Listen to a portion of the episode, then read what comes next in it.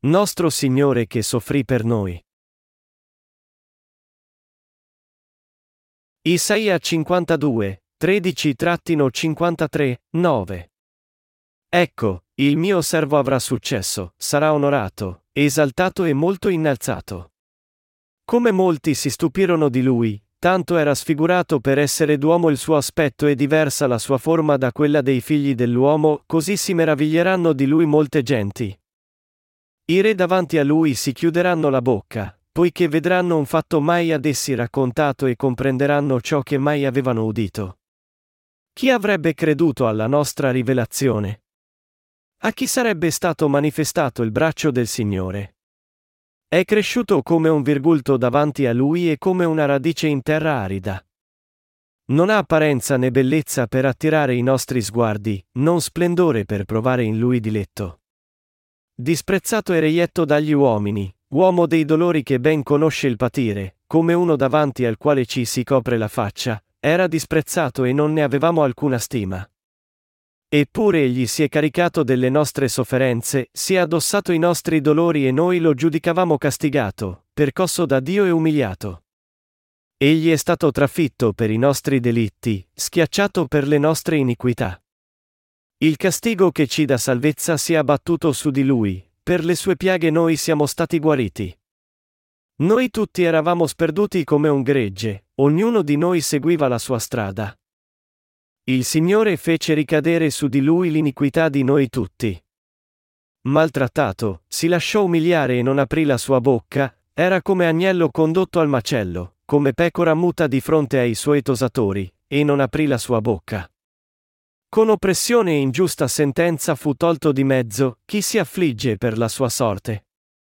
Sì, fu eliminato dalla terra dei viventi, per l'iniquità del mio popolo fu percosso a morte. Gli si diede sepoltura con gli empi, con il ricco fu il suo tumulo, sebbene non avesse commesso violenza né vi fosse inganno nella sua bocca. Il Vangelo si sta ora diffondendo in tutto il mondo. Quest'era si sta di fatto dirigendo verso la fine. Dalla politica all'economia, tutto sta correndo verso la fine. In particolare, il vento della guerra si sta profilando minacciosamente, con le superpotenze che cercano ancora di estendere la loro influenza sul resto del mondo. Più vicino a casa mia, la Corea del Nord ha annunciato recentemente che sta sviluppando armi nucleari, causando un grande subbuglio in tutta la comunità internazionale. In questo tempo di crisi che tormentano il mondo, posso solo sperare che tutti quelli che sono coinvolti in queste dispute riescano a risolvere tutte le loro questioni con saggezza, non in modo stolto, e scendano a patti in modo che tutti possano prosperare insieme. Noi dobbiamo pregare ogni giorno, in modo che Dio ci dia più tempo per consentirci di diffondere il Vangelo sempre più. Non è perché io abbia paura di morire.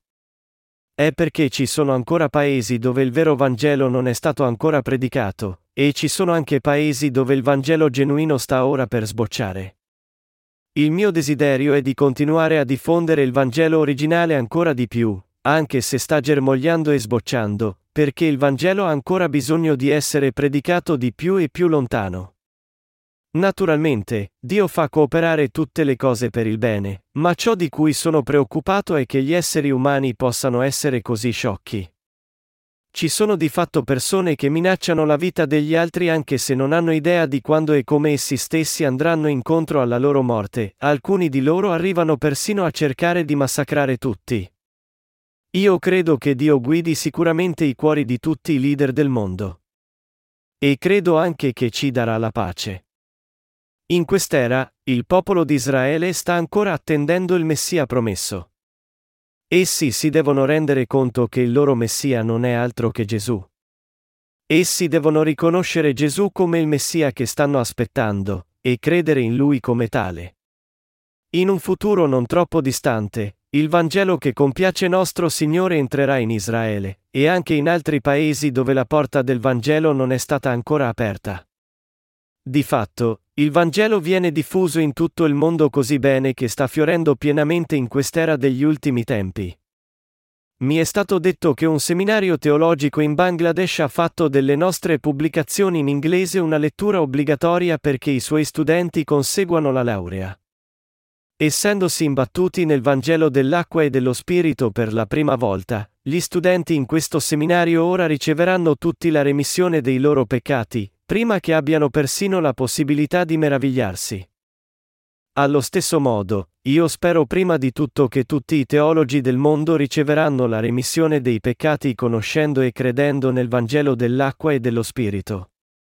E quelli di noi che hanno ricevuto la remissione dei peccati prima di loro devono pregare continuamente perché questo accada. Non solo dobbiamo pregare, ma dobbiamo anche vivere le nostre vite secondo fede. Il Messia venne su questa terra circa 700 anni dopo la profezia di Isaia. Isaia era un profeta che visse circa 700 anni prima della nascita di Gesù Cristo su questa terra. Anche se di fatto precedette la venuta di Gesù Cristo di 700 anni, poiché sapeva molte cose sul Messia, Isaia profetizzò tutto su come sarebbe venuto il Messia e come avrebbe compiuto la sua opera di salvezza, come se avesse visto il Messia con i suoi occhi. Da Isaia 52, 13 e per tutti i capitoli 53 e 54, Isaia profetizza continuamente, in dettaglio, come il Messia avrebbe salvato l'umanità dal peccato. È semplicemente meraviglioso che egli abbia profetizzato in modo così accurato che Gesù Cristo sarebbe davvero venuto su questa terra, avrebbe preso tutti i peccati con il suo battesimo, versato il suo sangue sulla croce, e in tal modo portato la salvezza a tutti. E dopo che passarono 700 anni da quando fu fatta la profezia di Isaia, Gesù Cristo di fatto venne su questa terra e adempì tutte le sue opere esattamente come profetizzato da Isaia. Isaia profetizzò che il Messia sarebbe venuto su questa terra e avrebbe agito con saggezza.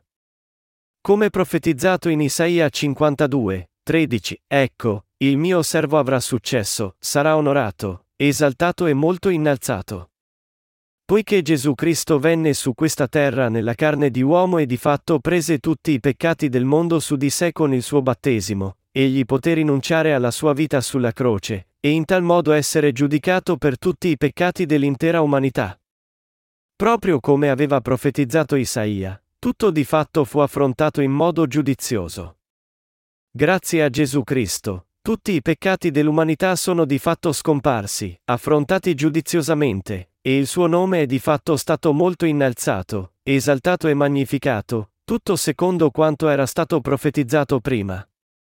Quello che Isaia aveva profetizzato su Cristo di fatto si avverò.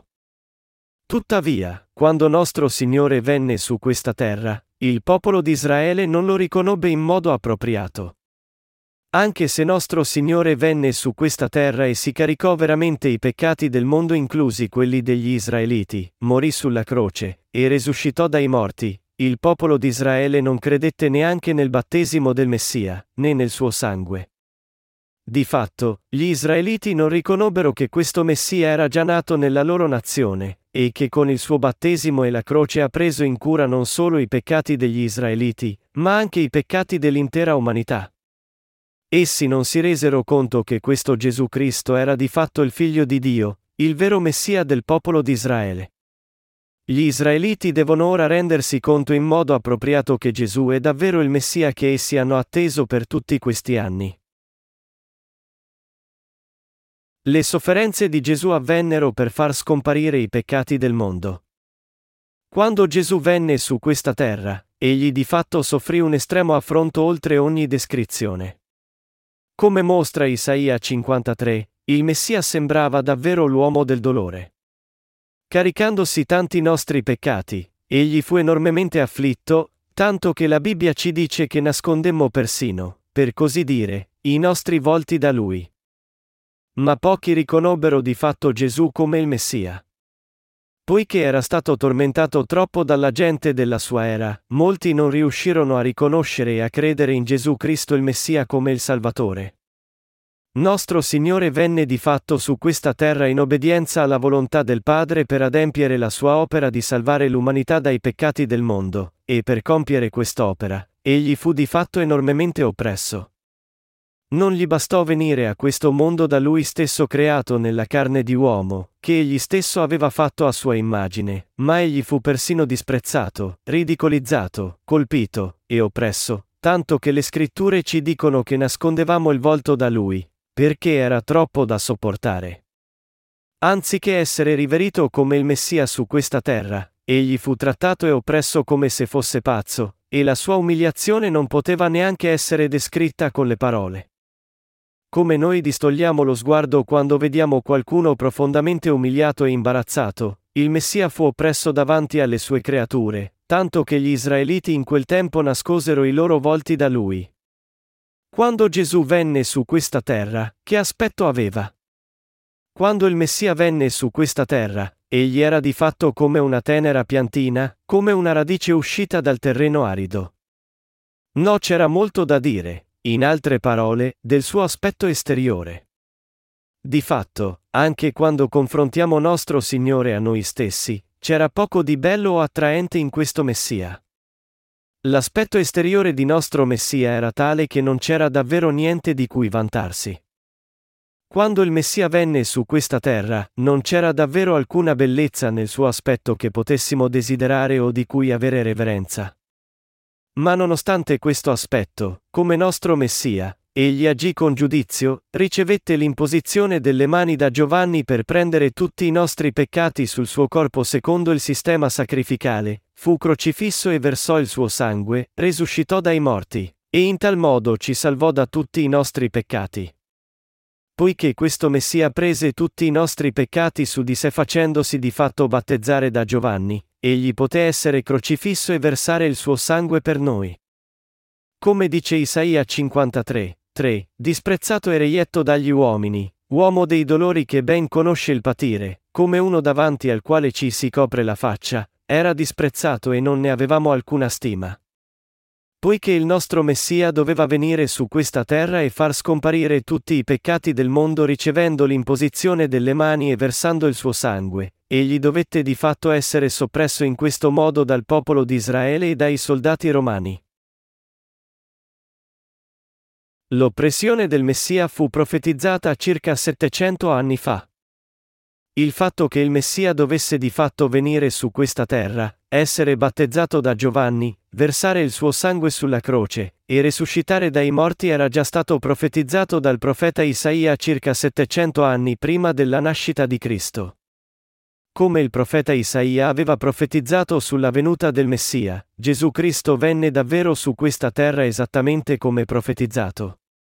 Cioè, il Messia Gesù nacque da vergine su una mangiatoia nell'umiltà, si caricò i peccati del mondo con il suo battesimo ricevuto da Giovanni Battista, andò sulla croce, dove versò il suo sangue e morì per la nostra salvezza, e dopo tre giorni risuscitò dai morti. Proprio come le mani venivano imposte sulla testa dell'offerta sacrificale e il suo sangue era versato il giorno dell'espiazione, Levitico 16, quando i peccati di un anno erano in tal modo espiati, Gesù si caricò realmente tutti i nostri peccati con il suo battesimo ricevuto da Giovanni e versò il suo sangue e morì sulla croce, tutto secondo la vera parola della profezia. Dopo aver sostenuto tutti i peccati del mondo con il suo battesimo, Gesù di fatto affrontò tre anni di sofferenze durante la sua vita pubblica.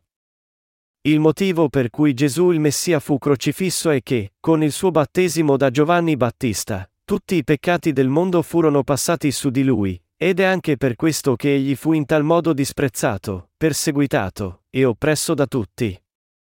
Di fatto, le persone non solo negarono che Gesù era il Messia, ma addirittura alcuni degli ebrei e dei romani odiarono e perseguitarono Gesù al di là di ogni descrizione.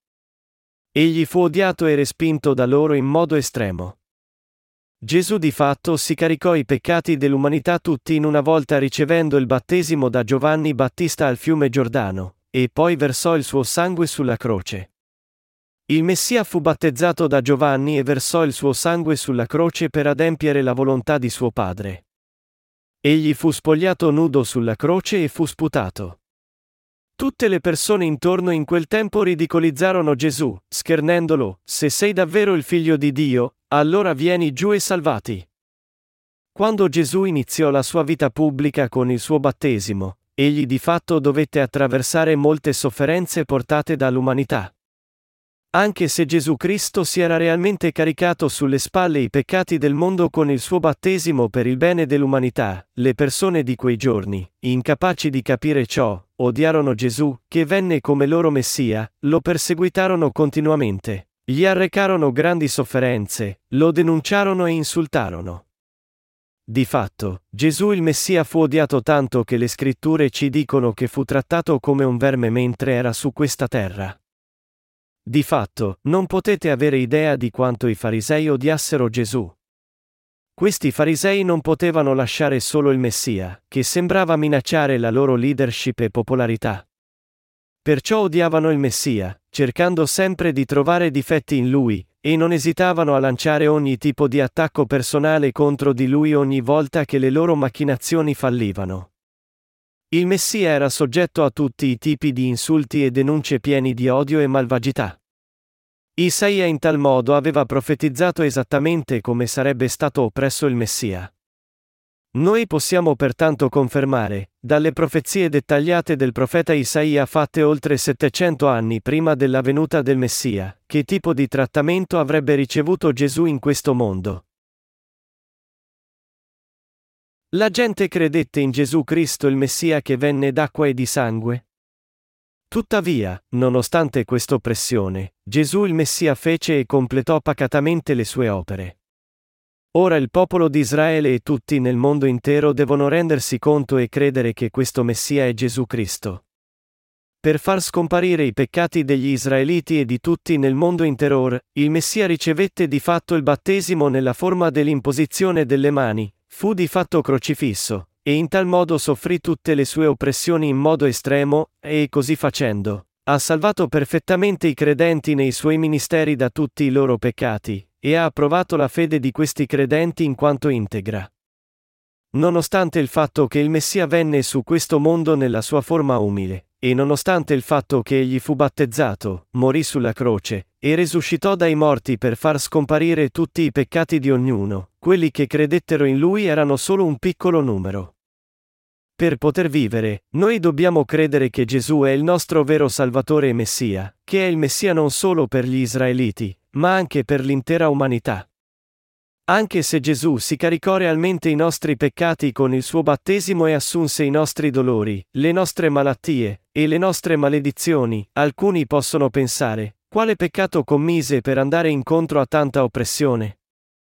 Ma Gesù è, di fatto, il figlio di Dio senza peccato.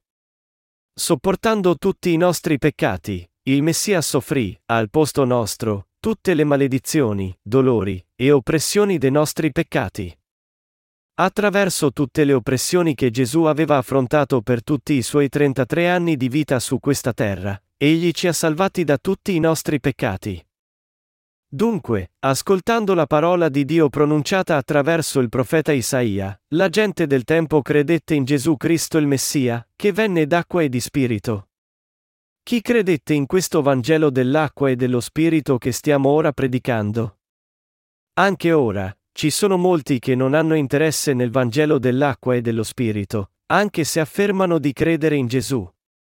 Qui, nel passaggio principale, il profeta Isaia sta ora profetizzando che il figlio di Dio sarebbe venuto su questa terra, avrebbe agito saggiamente, si sarebbe caricato tutti i nostri peccati, sarebbe stato giudicato per essi, e in tal modo ci avrebbe salvato.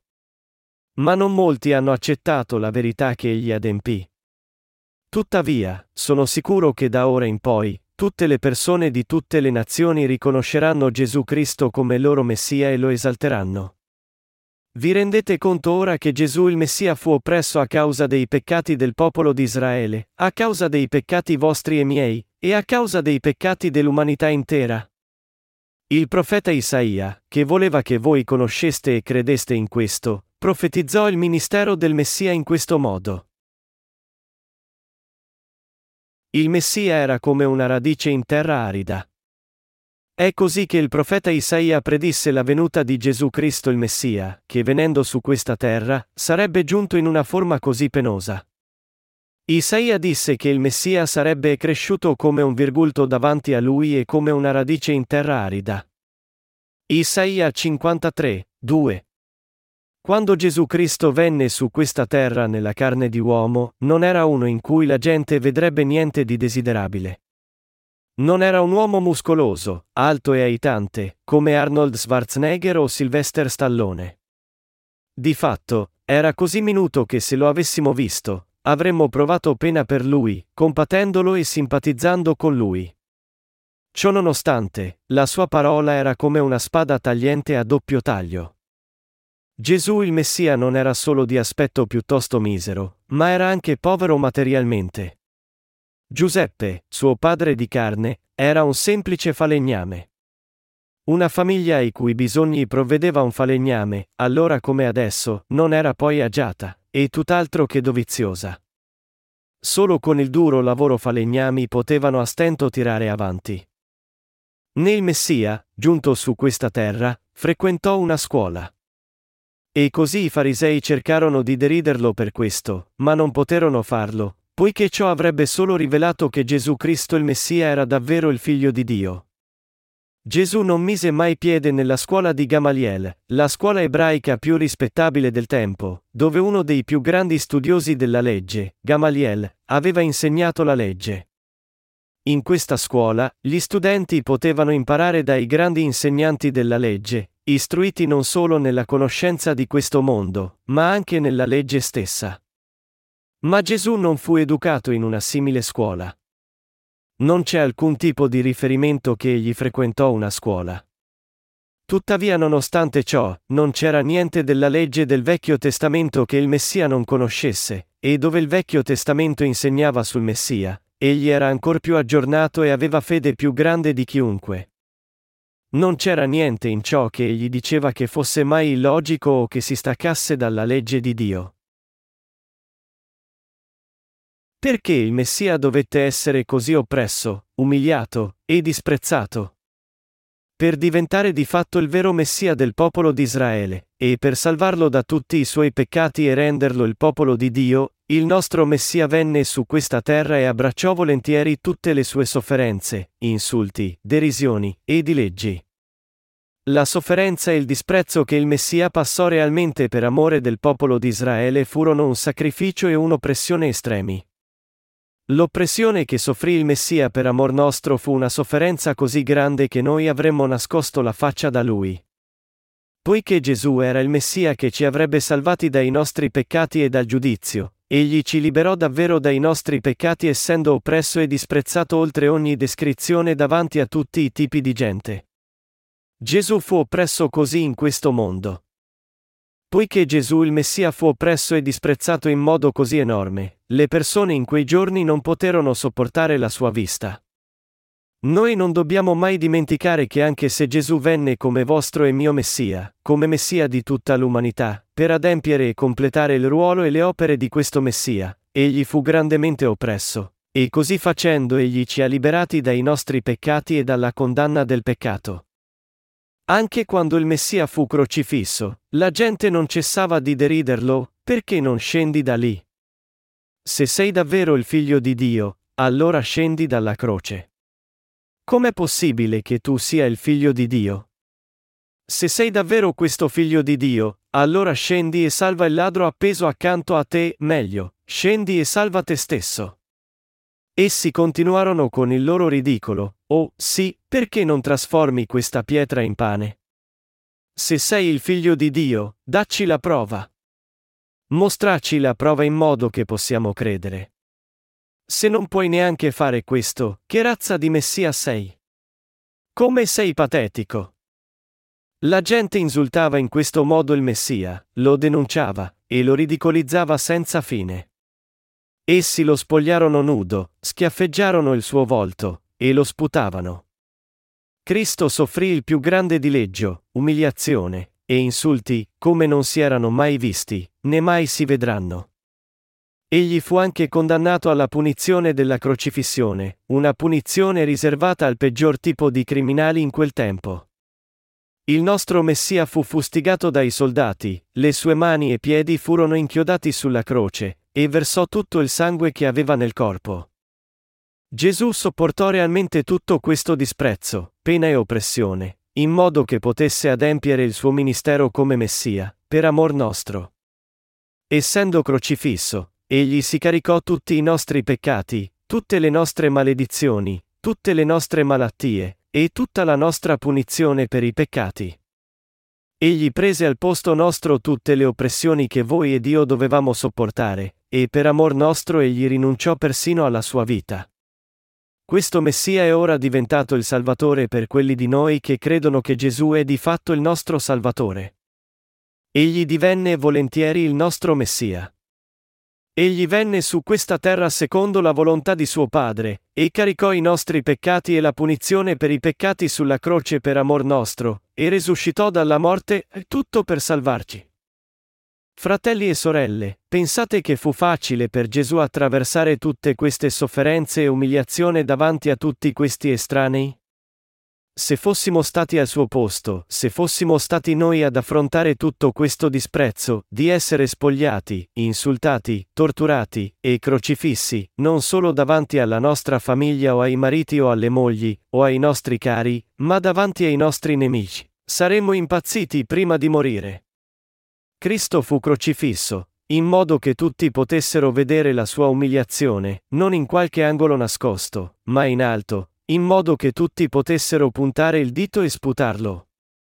Sofferenza, dolore e difficoltà ancora più grandi vennero a Cristo prima della sua crocifissione. Prima di inchiodare Gesù sulla croce, la gente si assicurò che egli passasse per ogni tipo di sofferenza. Egli fu portato davanti alla folla e giudicato in sua presenza, fu sputato, e il suo volto fu persino schiaffeggiato da un servo del sommo sacerdote. Egli fu sputato. La gente schiaffeggiò il suo volto, lo frustò, e lo lapidò. Gesù il Messia passò per tutta questa oppressione soltanto per amor nostro. Le scritture ci dicono che egli fu oppresso così per amor nostro, dicendo, Egli è stato trafitto per i nostri delitti, schiacciato per le nostre iniquità. Isaia 53, 5 il Messia passò per queste sofferenze in modo da poter liberare tutti inclusi gli israeliti dai loro peccati e dalla condanna per i loro peccati. Questo Messia si prese cura dei peccati del mondo e della punizione dei peccati ricevendo il battesimo da Giovanni, e completò il suo ministero come il Messia essendo oppresso dal suo stesso popolo, dai soldati romani, e dalla gente di molte altre nazioni. Dio profetizzò che il Messia avrebbe salvato da tutti i loro peccati queste stesse persone che gli si erano opposte, in realtà, da tutti i peccati commessi dall'intera umanità e proprio come era stato profetizzato, Gesù Cristo venne davvero su questa terra come Messia, passò per tutta questa oppressione, e salvò voi e me dai nostri peccati e dalla condanna per i nostri peccati versando il suo prezioso sangue. Il fatto che noi siamo stati salvati dal peccato e dalla condanna per il peccato credendo nel Messia non avvenne senza che il prezzo del sacrificio fosse pagato. È perché Gesù Cristo venne su questa terra e affrontò tutta questa oppressione che noi abbiamo potuto ora diventare senza peccato, ed è perché questo Messia fu giudicato per tutti i nostri peccati che noi abbiamo potuto, solo credendo con i nostri cuori, ricevere il dono della salvezza e della remissione dei peccati, e diventare i figli di Dio. È grazie al nostro Messia che abbiamo potuto diventare persone così felici. Noi dobbiamo ringraziare il Messia per averci dato questa felicità e per averci concesso le sue benedizioni. La salvezza che il Messia ci ha dato ci venne solo attraverso la nostra fede, perché anche se noi non gli abbiamo dato nessuna offerta nostra, egli stesso diede la sua offerta senza prezzo davanti a Dio Padre. Noi dobbiamo credere che Dio stesso ci ha di fatto salvati soffrendo tutta questa oppressione, e noi dobbiamo ringraziarlo per questo. Ascolta, Israele, convertiti e credi in Gesù Cristo. Il popolo di Israele deve pentirsi ora e credere in Gesù il Messia come suo Salvatore.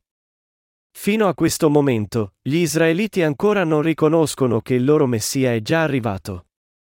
Proprio come era stato profetizzato dal profeta Isaia che il Messia, il servo di Dio, sarebbe venuto su questa terra, e proprio come questa parola di profezia ci aveva predetto che questo Messia, venendo su questa terra, ci avrebbe salvati tutti caricandosi tutti i peccati dell'umanità con il suo battesimo ed essendo crocifisso sulla croce, Gesù Cristo ha di fatto adempiuto tutte le sue opere di salvezza. Il popolo di Israele deve ora convertirsi, e conoscere e credere in questa verità.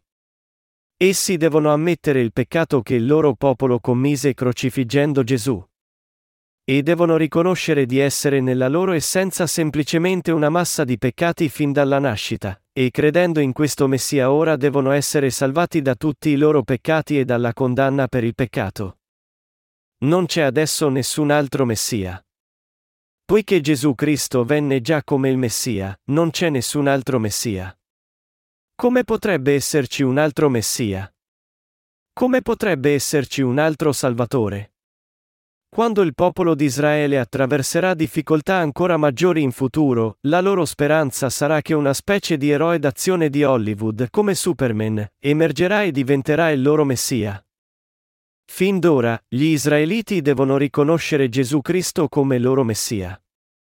Essi devono credere che Gesù Cristo è di fatto il loro vero Messia. Il loro Messia era già giunto su questa terra duemila anni fa, e per caricarsi i loro peccati e per renderli i veri figli di Abramo, egli fu battezzato, proprio come loro dovette essere circonciso, e fu crocifisso. Tutto ciò in modo che essi ricevessero la circoncisione spirituale.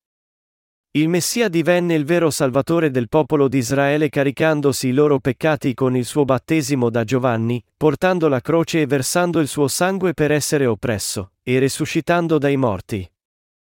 Gli israeliti devono pentirsi per credere nel Messia. Essi devono ora credere in Gesù Cristo come loro Messia.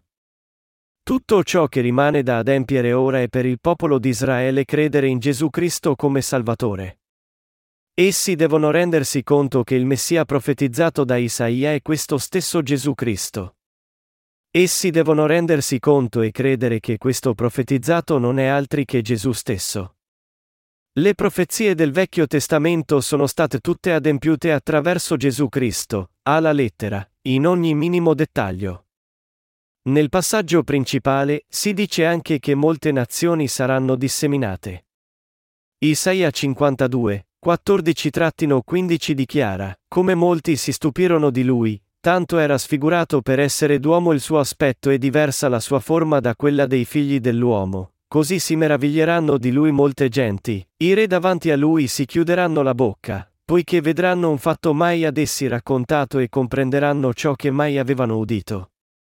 Venendo su questa terra, Gesù Cristo affrontò sofferenze che erano molto maggiori di quelle di qualsiasi criminale di questo mondo condannato a morte.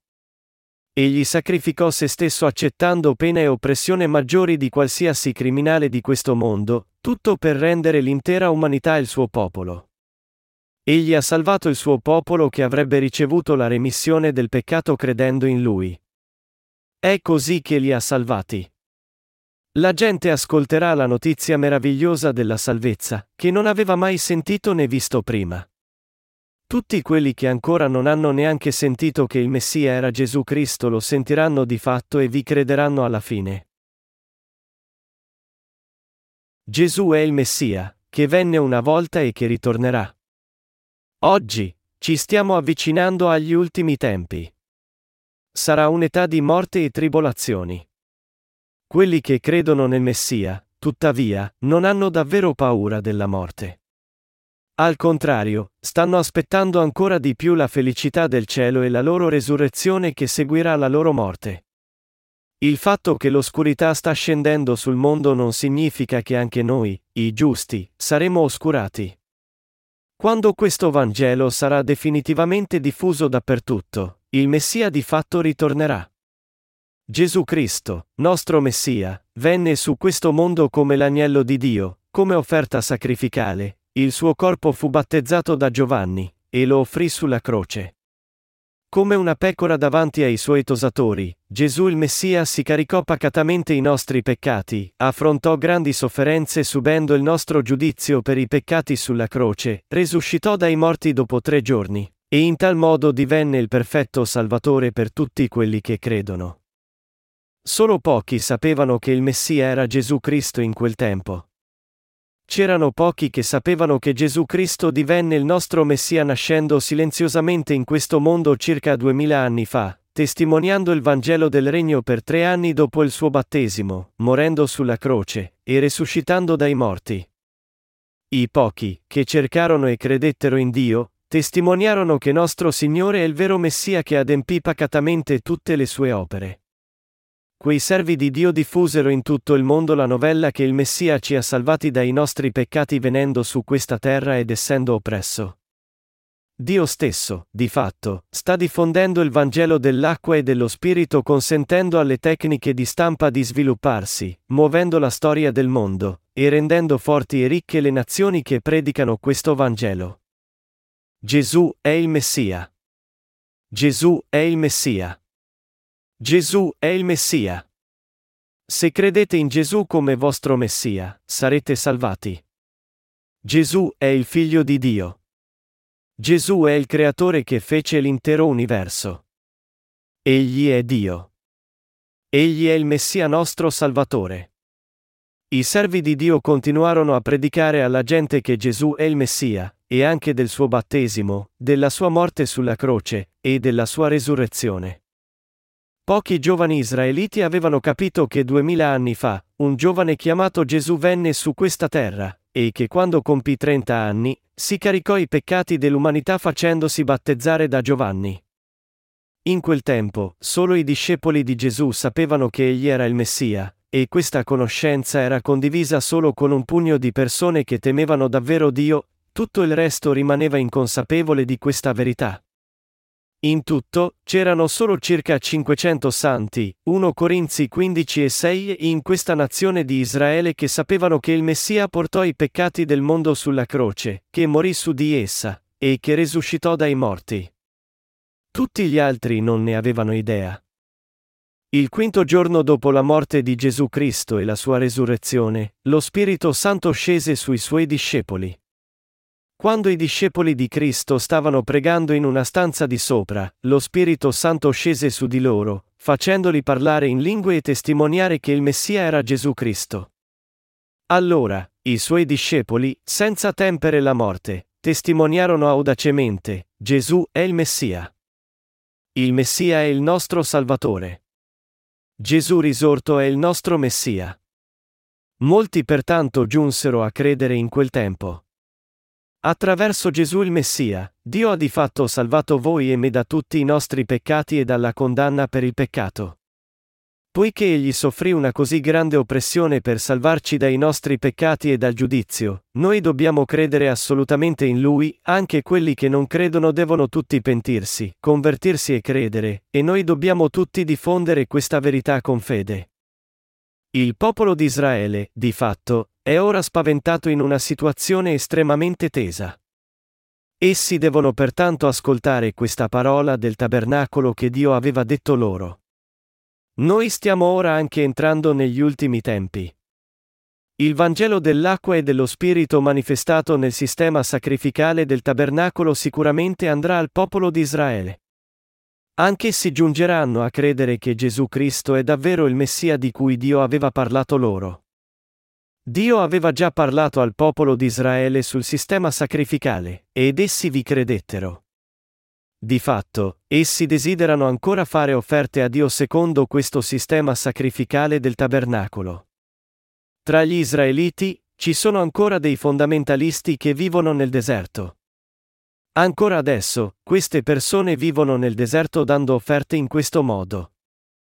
Essi, in altre parole, stanno dando il tipo di offerte che un tempo venivano date nel tabernacolo.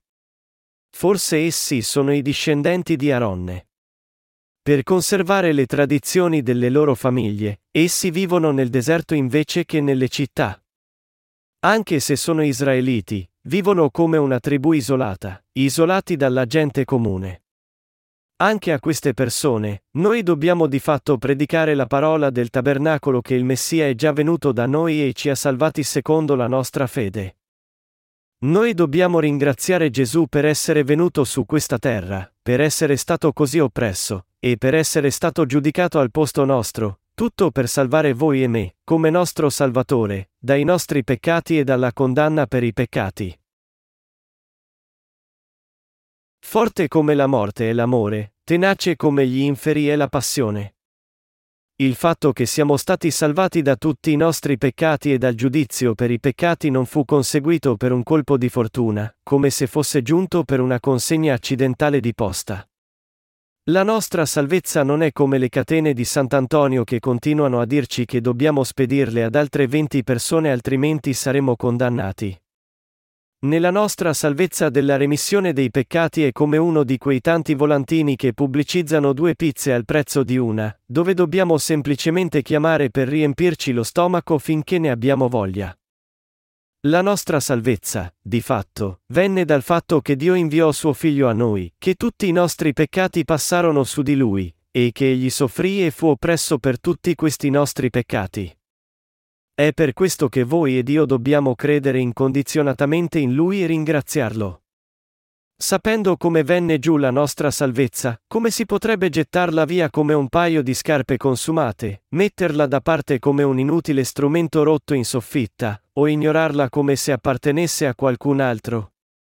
C'è qualcuno tra voi che, pur frequentando la Chiesa di Dio, non ha ancora ricevuto la remissione dei peccati? C'è qualcuno che realmente non crede ancora nel Vangelo dell'acqua e dello Spirito? Se ci sono davvero tali persone, devono tutte pentirsi e credere nel Messia prima che sia troppo tardi. Se vi siete persi, e non siete sicuri su che strada prendere, non dovete che credere nella parola di verità con tutto il vostro cuore. Quelli che non credono respingono quest'amore del Figlio di Dio, l'amore con cui Egli li ha salvati passando per tutte queste sofferenze soltanto per amor nostro. Quelli che sottovalutano il valore del suo amore e lo respingono saranno seguiti dalle maledizioni. Le scritture ci dicono, perché forte come la morte è l'amore, tenace come gli inferi è la passione, Cantico di Salomone 8 e 6. L'amore di Dio è così forte che provoca la più crudele punizione a quelli che lo respingono alla fine. Esso ci dice, in altre parole, che se uno muore rimanendo nel peccato, soffrirà le pene spietate dell'inferno come la tomba. L'odio è crudele come gli inferi. Se il Messia vi ha amati tanto, se fu battezzato, versò il suo sangue, e soffrì ogni tipo di oppressione, tutto solo per salvarvi, se non credete in questo amore e lo rifiutate, soffrirete sicuramente questa crudele pena. Essa non è altro che l'inferno. Dio disse, e come è stabilito per gli uomini che muoiano una sola volta, dopodiché viene il giudizio, Ebrei 9 e 27. Quando moriamo, la nostra carne può finire, ma davanti a Dio, questa non è la nostra fine. Per calpestare crudelmente quelli che respingono l'amore di Dio, Dio li ha fatti vivere per sempre e non morire mai, e porterà loro davvero sofferenze spietate. Egli, in altre parole, li getterà davvero nel fuoco che brucia per sempre, e li farà soffrire ogni suo tormento incessantemente, senza posa, e nei secoli dei secoli. Questa crudele sofferenza non è altro che l'odio crudele di Dio. Pensate che Dio non potrà mai arrivare a fare una tale cosa? Non dimenticate che niente è impossibile per Dio. Il grande e sommo amore di Dio per noi, soffrire egli stesso per amor nostro, ci ha salvati da tutte le nostre maledizioni, da tutti i nostri peccati, e da ogni nostra condanna. Ciò che può risolvere tutti i vostri problemi è quest'amore del Messia. Davvero, non c'è niente che sia più grande dell'amore del Messia. Senza la fede in questo Messia, l'amore di Dio non può essere nostro. Quest'amore è dato a noi solo da questo Dio, colui che è diventato il nostro Messia, ed è suo Padre che lo ha mandato da noi. L'onnipotente Dio uno e trino ci ha amati in questo modo, e così ci ha salvati dai nostri peccati e dalla condanna.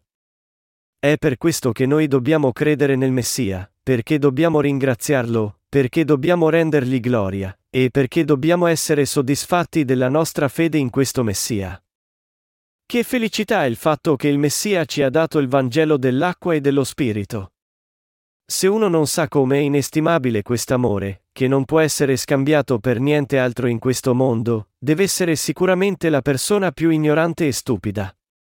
Per quali terribili sofferenze e afflizioni passò nostro Signore per noi? Poiché siamo così grati per il suo amore, anche se siamo insufficienti, continuiamo a dedicare le nostre restanti forze alla diffusione di quest'amore a quelli che rimangono ignoranti di esso. Per compiere tali opere di Dio, noi dobbiamo anche affrontare difficoltà e sofferenze. Noi non possiamo cercare di prosperare solo per noi stessi. Se noi siamo stati di fatto salvati ricevendo il suo amore di sacrificio ed essendo rivestiti in esso, noi dobbiamo anche condividere questo amore con gli altri. Proprio come Gesù Cristo affrontò tutte le sue sofferenze per far scomparire i nostri peccati, non con l'amore della carne, ma con il suo vero amore, anche noi dobbiamo compiere le sue opere in fede, abbracciando volentieri difficoltà, oppressione, odio, Sofferenze e disprezzo, se ciò significa che anche altri ricevano la remissione dei loro peccati. Noi dobbiamo soffrire quest'odio nel nome dell'amore. Se voi ed io abbiamo davvero ricevuto la remissione dei peccati, allora io credo che quest'amore si trova davvero nei nostri cuori. E i rinati, che sanno realmente chi erano prima e quanto è grande e forte l'amore di salvezza di Gesù, portano frutto. I salvi sono gli alberi che portano i frutti di salvezza, dal frutto infatti si conosce l'albero, e Matteo mezzogiorno e 33. Prima che foste salvati, eravate completamente immersi nei vostri peccati, e non avreste neanche potuto lamentarvi se foste stati gettati nell'inferno. Tuttavia voi avete creduto che Dio è diventato vostro Salvatore venendo su questa terra nella carne di uomo ed essendo oppresso per amor vostro, e che soffrendo al vostro posto egli vi ha salvati dai vostri peccati e dal giudizio. Credendo in tal modo, voi siete stati salvati. Se avete davvero ricevuto questo amore, allora voi ed io dobbiamo sicuramente avere cuori che desiderano vivere per gli altri. Se uno non ha un cuore simile, allora non ha ricevuto la remissione dei peccati. Per essere esatti, questa persona sta solo fingendo di aver ricevuto la remissione dei peccati. Proprio come Cristo affrontò tutte le sue sofferenze e ci ha salvati da tutti i nostri peccati e dal giudizio perché ci ha amati, se noi siamo stati davvero salvati credendo in questo amore, allora questo amore si trova anche nei nostri cuori. Perché? Perché Cristo ora vive nei nostri cuori. Come Lui fu oppresso per amor nostro e ci ha amati, anche noi dobbiamo desiderare di vivere per gli altri e di affrontare difficoltà per amor loro. Poiché quelli di noi che hanno ricevuto la remissione dei peccati non hanno più alcun peccato nei cuori, i nostri cuori sono stati tutti trasformati, divenendo come il cuore di Gesù Cristo. Io ringrazio Gesù Cristo per essere venuto su questa terra, essere stato battezzato e aver versato il suo sangue sulla croce, per aver abbracciato tutte le sue sofferenze per amor nostro, e per essere in tal modo divenuto il nostro Messia che ci ha liberati da tutti i nostri peccati.